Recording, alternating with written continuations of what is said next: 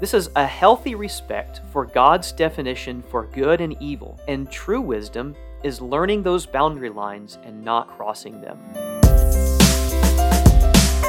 Welcome to Working with the Word, a weekly podcast designed to equip you with the skills and confidence for deeper daily Bible study.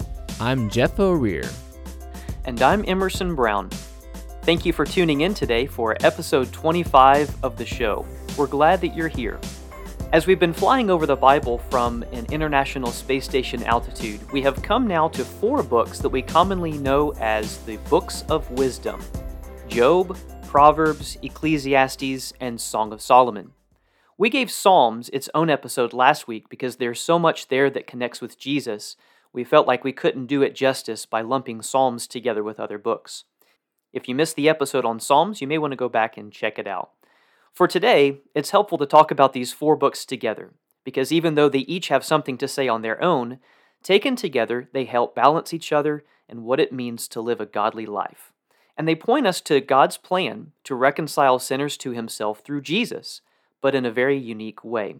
So, to get us started, one of the hardest things about reading these books is that they are highly poetic in their writing style. And so, how can we approach these books understanding how Hebrew poetry works? When we think about Hebrew poetry in the Bible, it takes up approximately one third of the Old Testament. So, books like Psalms are often very poetic. These books we're going to be covering today, uh, as well as Hebrew poetry being sprinkled in throughout the prophets or the historical books and even the books of the law. So, we definitely want to have an idea about how to read and understand Hebrew poetry. Hebrew poetry is not so much about rhyming like much of the poetry you and I are probably used to. We probably all know roses are red, violets are blue, candy is sweet, and so are you. We're familiar with that, and it sounds poetic in its rhyming structure. But again, Hebrew poetry is more about parallelism. If you're looking for a technical definition of what that means, it's the idea that it consists of two or more lines that form a pattern based on repetition or balance of thought and grammar and or syntax. That's a definition from the ESV Literary Study Bible. The idea is it's not so much about the words that rhyme, it's about the thoughts that rhyme. I think is a way mm-hmm. I've heard that described before. So there are four main types of parallelism used in Hebrew poetry. Synonymous parallelism, in which the second clause repeats the thought of the first. So for example, in Isaiah chapter 15 and verse 1, says, Because Ar of Moab is laid waste in the night, Moab is undone. Because Kir of Moab is laid waste in the night, Moab is undone. There's antithetical parallelism. That is, the idea contained in the second clause is the converse of that of the first. In Proverbs chapter 10 and verse 1, it says, A wise son makes a glad father, but a sad son is a sorrow to his mother. There's climactic parallelism. Subsequent clauses make an advance in thought on what is developed in the first. So, for example, in Job chapter 3 and verse 4, as Job laments the day of his death, he continues to build upon the idea of how terrible that day was for him. Let that day be darkness. May God above not seek it, nor light shine upon it. And then finally, there's constructive parallelism, where the second clause supplements or completes the idea of the first clause. In Proverbs chapter 15 and verse 17, it starts off by saying, Better is a dinner of herbs where love is than a fattened ox and hatred with it.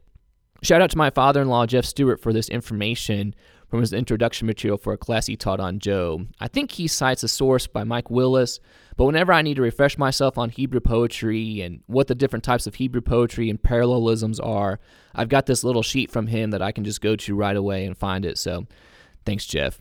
As we think about this information, though, it's something we need to know about as we read these highly poetic books, as we're trying to understand the meaning of each specific passage. But We'll refer to these books as not just poetic books, but they're part of this books of wisdom section or wisdom literature genre. What does that mean? What does it mean to be part of wisdom literature? Yeah, when we talk about wisdom literature, what we're talking about are the books of the Bible that teach what wisdom is. And when you look at each of these four books, they contain a wide variety of writing styles, which is one reason why they're so fascinating.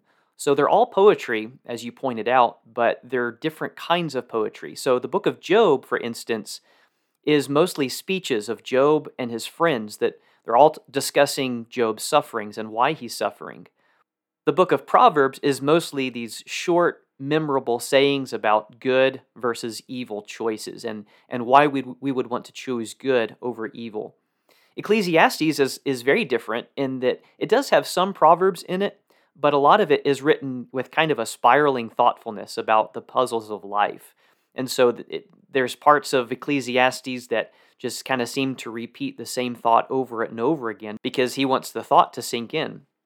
And Song of Solomon is still different in that it's more of a theater or a drama about the romantic love between a man and a woman.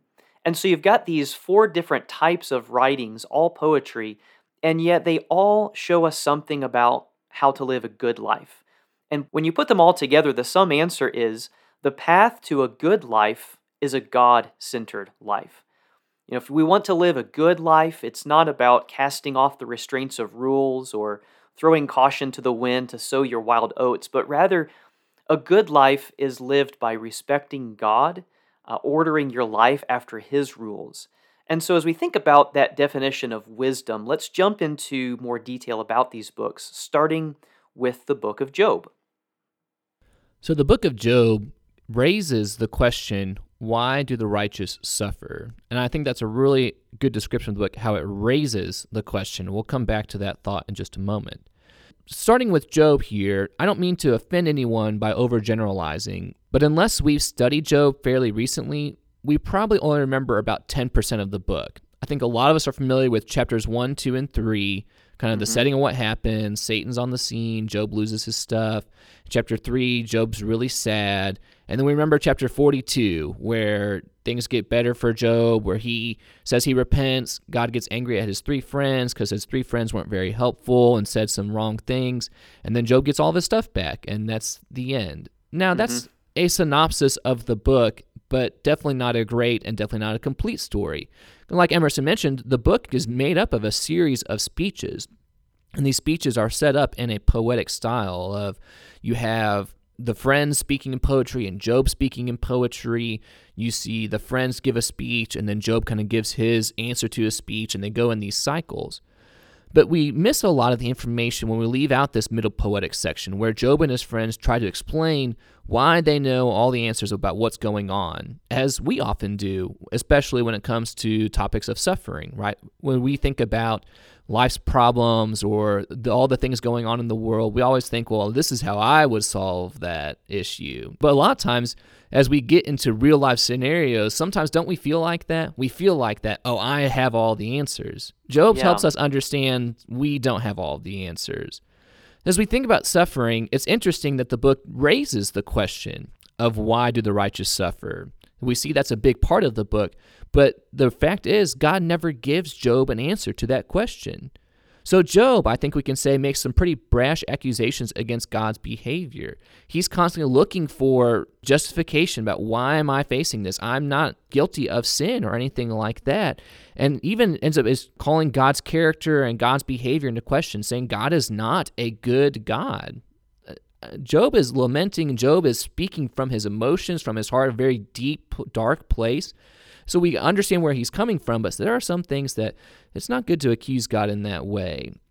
Now, we don't really want to get into a detail of what is each of these books about, as again, this whole series is about a whole story connection, trying to see how does this relate to the whole story of the Bible, each of these particular books.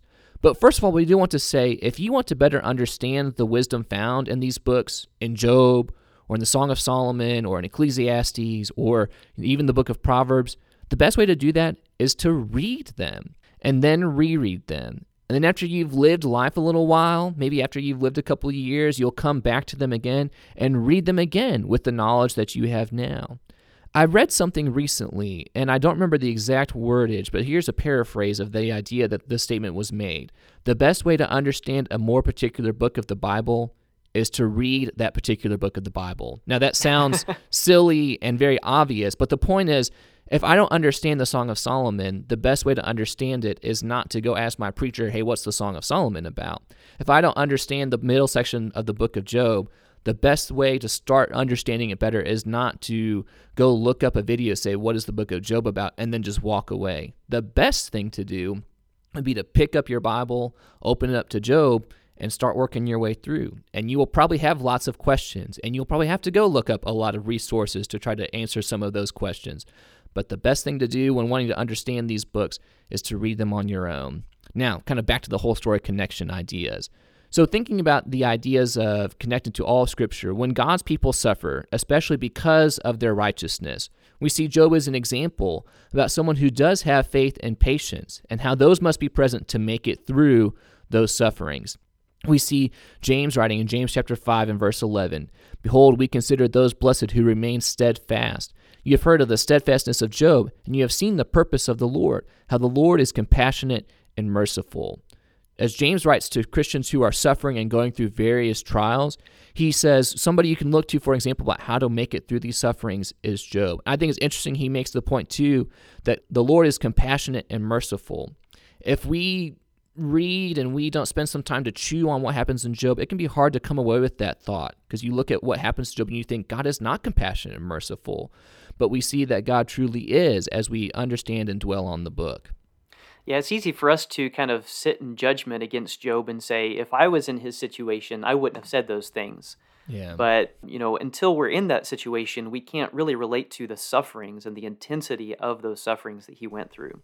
That's right. And just as we can't question God either, God is the one who knows all things, who's in control of his universe. That really seems to be kind of the point of Job 38 through Job 41, the first part of 42, is that God is saying to Job, hey, where were you when I made everything? Can you tell the earth how to control its weather? Can you tell an ostrich to not be stupid? Can you, you know, control crocodiles and hippopotamuses or whatever those beasts in chapter 40 and 41 are all about?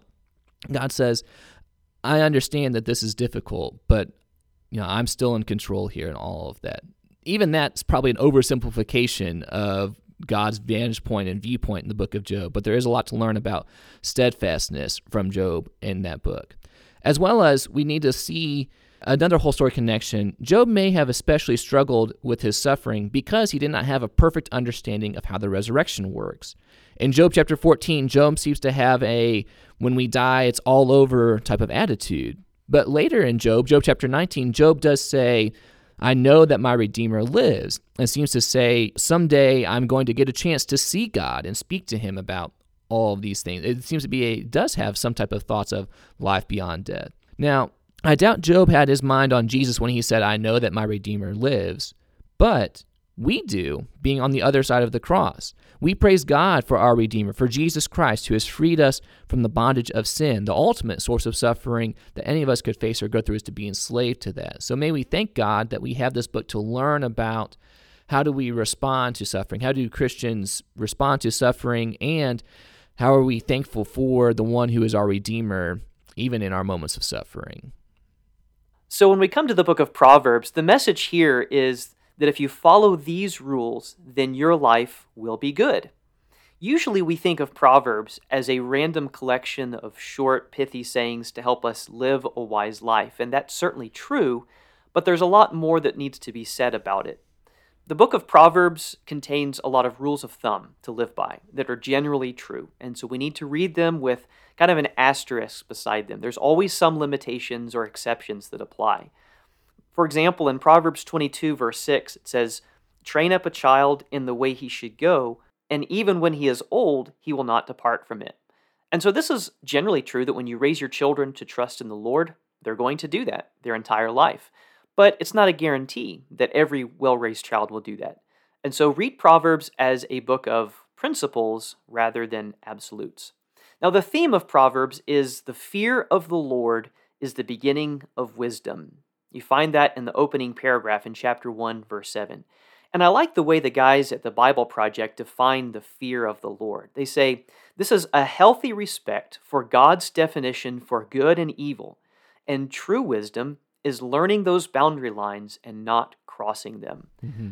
I think the book of Proverbs is, is really practical. It gives us really good insights on how to handle all kinds of life's situations. And there's a lot more we could say about that but we're trying to focus on the whole story. So, how does the book of Proverbs connect with the whole story that's pointing us to Jesus? Well, it's a lot different because there's no prophecy of Jesus, there's no historical references to a coming Savior. But I do find it interesting that the tree of life is only found in three books of the Bible. The first is in Genesis at the very beginning in the garden. The end of the Bible in the book of Revelation 22, where God's people return to a garden scene where God is there, God is present. And then, thirdly, the book of Proverbs. You find it, in fact, mentioned four times in Proverbs, the tree of life. Now, is this an accident? Is it just a metaphor? I don't think so. Remember, Proverbs is about trusting in God's knowledge, not our own. And the message is that if you trust your own wisdom, you will find yourself in hard situations and it leads to death. And this is precisely what happened in the garden. When Adam and Eve took of that tree of knowledge of good and evil, what they were doing was they were rejecting God's boundary and they were trying to grasp onto their own wisdom. And so they were separated from the tree of life because they trusted in their own knowledge rather than trusting in God.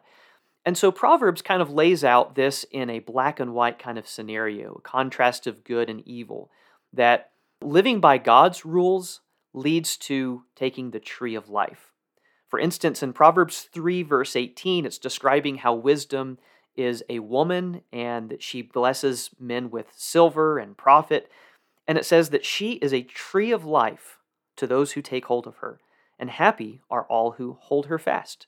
So, if we want this tree of life access to it, we need to live by God's rules. On the other hand, if we live by self's knowledge, if we trust in our own wisdom, then it's going to lead us to death. Like in, in Proverbs 14, verse 12, it says, There is a way which seems right to a man, but its end is the way of death. And so I think the book of Proverbs fits into the whole story in that it shows us that the path to the tree of life is by fearing God and trusting Him. The well known Proverb, chapter 3, verses 5 and 6 Trust in the Lord with all of your heart, and do not lean on your own understanding. And so, this is the path back to the garden. Proverbs prepares us to look to Jesus for wisdom rather than relying on ourselves. So that moves us then to our third book. We're going to cover the Song of Solomon. This book is a series of love poems, and we like to maybe point out here things that are different. They're, this book is similar in the fact that it's poetic in nature and it's part of the wisdom literature, but it's different that it's not really covering like the the big grand scheme of life. It's not covering how do I live when I'm going through suffering or how do I have good life if I follow God, or even if life is unfair and doesn't make sense, like we'll get to in just a second with Ecclesiastes. The Song of Solomon is essentially just a love poem. It's a, it's a romance story. We read in 1 Kings chapter 4 and verse 32 about how Solomon wrote 1,005 songs. And this is most likely one of those songs that's mentioned in there. In fact, its title in Hebrew is the Song of Songs. It's the greatest of all songs, greatest of all love songs. Even better than I See the Light from Tangled. You know, that little duet in that movie? that's one of my favorite Disney love songs, and this song is better than that. Now, the question comes to what is this book about? Again, I don't mean to offend anyone by overgeneralizing, but this is a book that is probably unfamiliar to many of us. It's unfamiliar to me. It's probably out of the four of these the one I'm least familiar with and have really had to do that trying to become familiar with by reading and rereading. And the poetry nature of it and a lot of the the material of it is maybe difficult for me to understand but not impossible. So, this book is about a woman longing for her lover, and these two are deeply in love with one another. And we find that within this book, they express their love to each other in these great poetic ways as they describe each other, describe their love for one another, and even describe their attraction for one another. There are some people who describe the book of Song of Solomon as kind of erotic Hebrew poetry, and that maybe sounds kind of jarring to people, but the idea is that as part of this, we see that this is a book of the Bible that affirms God's attitude toward love, romance, and marriage, and not just on an emotional level, but even on the physical level as well.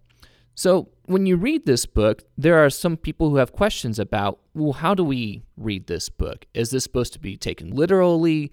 Is this a made up story that ends up having some symbols and meanings that I get to ascribe the meanings to different things? Is this a metaphor? Is it a combination of being a literal book and a metaphorical book?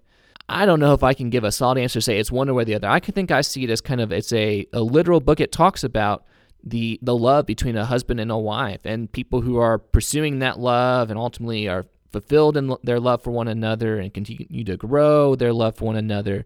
But I do think there is also something about God's view of his people, and then eventually we could even say talking about Christ and his church. Let's talk about that here in our whole story connection. The whole story connection begins by just thinking about God's view of sex. It's purity before marriage, beautiful when it exists between a husband and a wife. There's this phrase that's used over and over again in the book in chapter 2, verse 7, chapter 3, verse 5, chapter 5, verse 8, chapter 8, verse 4, where there is the statement of the woman is speaking in, in something to the effect of, O daughters of Jerusalem, do not stir up the passions of love until the time is ready. And it's just that idea of, of love is great. And even the sexual love that a husband and wife express together in that relationship as God designed for it is a wonderful thing. But it's meant to have a purpose of being within that confine of relationship. And so you see that that phrase is used not even before marriage, but even after the two are married. There seems to be this statement that's made of even in marriage, you need to be careful about how you use that type of emotion and use that, I guess, maybe part of the brain or however you want to describe it. But it shows God's approval of all of this. It shows the love and adoration a husband and wife need to have for one another. You listen to how the man describes his lover and how the woman describes her lover and how they're just totally into one another. And that's a great reminder of that shouldn't be something that's just, you know, in the early days and just fills us up. That's something that should last forever between the love of a husband and a wife. But I think maybe if we do see this as a metaphorical book, you see the love that Christ has for his church, as he is described as the husband and the church described as the bride in Ephesians chapter 5. Many people make that connection with what Paul talks about and the, the idea that God often refers to himself being married to his people, and there seems to be this desire, this longing for each other there. Even before the New Testament, there are many Jewish rabbis who would think about this book probably as a God expressing his love for his people, Israel and oftentimes talking about how they would commit adultery against him and how terrible that was. Again, seeing this as a marriage. So, this book is an interesting book, and that again, I'm going to take my own advice and I'm going to have to keep reading and rereading it and and as life goes on, as maybe as I learn some more things and experience more things, this book will make even more sense to me. I hope we can at least see the value of marriage that God has established, what God expects for marriage and for sex, and especially the love that we see that Jesus has for his people in the church. And our final book we're going to talk about today is Ecclesiastes. And the message of Ecclesiastes is what to do when life is unfair and doesn't make sense. So, Ecclesiastes gives us a really good contrast to Proverbs and a little bit of a complement to Job as well. So, the message of Proverbs was if you follow these rules, your life will be good. You will prosper. You will have wealth. You will have riches. You will have a good life. Ecclesiastes kind of backs up and says your life is not always going to be good, even if you follow the rules of wisdom. Proverbs shows us what is generally true. Ecclesiastes shows us those exceptions, those fine print limitations. And when we experience these exceptions, when life gets turned upside down, even when we're trusting in the Lord, we're living by His wisdom, the message is don't lose faith in God. Even though Proverbs and Ecclesiastes kind of show life from two sides of the coin, from two very different perspectives, I think they each teach the same fundamental principle the fear of the Lord, whether your life is good or whether it turns out terrible. You, you find that phrase, that message in both books. The fear of the Lord is the beginning of wisdom, is the way Proverbs puts it.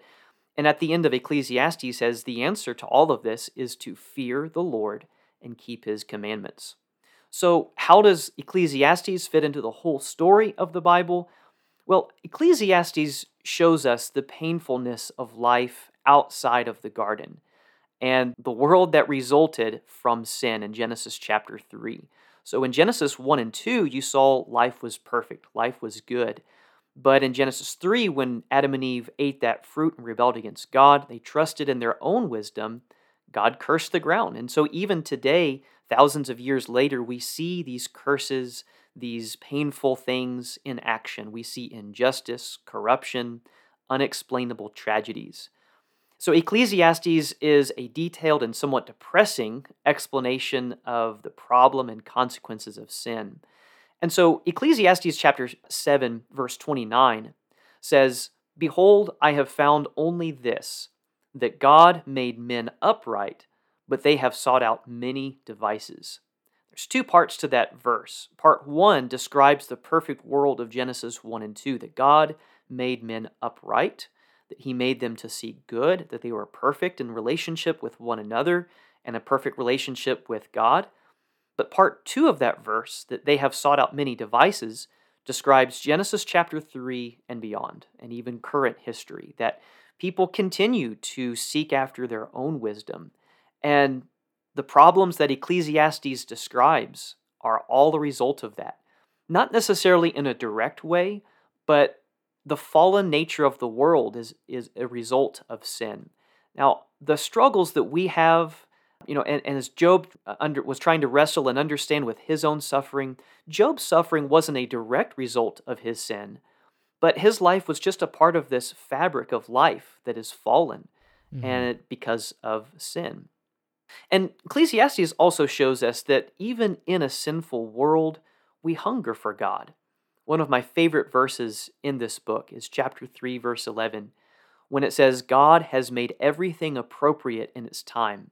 He has also set eternity in their heart, yet so that man will not find out the work which God has done from the beginning to the end. And so that phrase, eternity in their heart, God has placed eternity within each one of us. In the garden, He placed that in Adam and Eve, and we continue to have that even though we live in this sinful fallen world. And so the answer to the problem of sin that we've talked about developing from Genesis beyond into Israel's history, the problem of sin, the solution to that is not found within ourselves or in this world because it was humans who created the problem to begin with. We are a part of the problem. Instead, the solution must be found in God Himself. And I think when Paul is writing Romans chapter 8, he seems to reference this idea when he writes that the world was subjected to futility. That word futility in Romans 8, verse 22, is, is kind of related to that idea in Ecclesiastes that life is meaningless, that it's vain. And Romans says that we groan and we suffer as we wait for eternal glory. So Ecclesiastes shows us the result of sin, the consequences of that, and how terrible it is, and how sometimes it's really hard to understand that. But we need to grapple with, we need to acknowledge that the world is messed up because it makes our hope in Jesus that much more beautiful.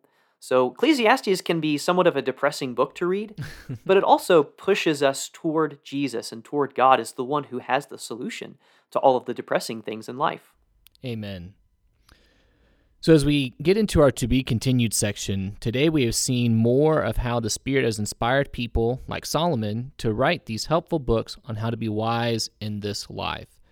Again, if you read Ecclesiastes once and you think, well, I don't feel that much smarter, maybe that's because you're supposed to read it more than once. You're supposed to meditate upon these things, and they're supposed to affect you throughout your life and meditate upon these things throughout your life. So, use these books to be wise and to have that God centered life, which is so important in having that fear of the Lord and that biblical wisdom that we talked about in the beginning. But we see that in this time period, God did not just inspire people to write wisdom literature, God often delivered messages to his people, reminders to repent when they sinned, descriptions of terrifying judgment that comes upon those who have refused to repent, and glimpses of hope foretelling of when God's anointed one would bring blessings to all the nations just like God promised to Abraham. These messengers are known as the prophets, and they give God's view of the news, and they remind people that God had a plan from the beginning to reconcile sinners to himself through the crucifixion, the resurrection, and the ascension of his Son, Jesus Christ. I like the point that you made earlier about reading the books of wisdom over and over again, especially as we go through different things in life, because, you know, I think the books of wisdom have so many layers of application to our lives, and the more experiences we have, the more we will come to understand the wisdom God can give us in those books. Absolutely. So we want to challenge you today to, as J- Jeff and I were trying to think of, you know, what's a key passage in these wisdom books, we landed on Ecclesiastes chapters 11 and 12 because these are a good summary of what godly wisdom is all about. So we want to encourage you to read Ecclesiastes chapters 11 and 12 two or three times about fearing God, keeping his commandments, rejoicing in God, knowing that judgment is coming. Ask yourself as you read these two chapters, how will you implement God's wisdom this week to fear him and live a life of wisdom? Thank you for tuning into Working with the Word today. We'll finish up the Old Testament in our whole story series next episode by talking about the prophetic books, Isaiah through Malachi. Again, we're not looking to break each of these books down, but rather try to answer questions like what was the role of a prophet, and what can we expect to find in the prophetic section of Scripture? So until next time, if there are any other questions or topics or books of the Bible you would like for us to cover in future episodes of Working with the Word, you can find and reach out to us on Facebook and Twitter at Working with the Word, on Instagram at workingwiththeword.podcast, or send us an email to working with the word podcast at gmail.com. That's all one word, working with the word podcast at gmail.com. So until next time, may you grow in the grace and knowledge of our Lord and Savior Jesus Christ. To him be the glory both now and to the day of eternity.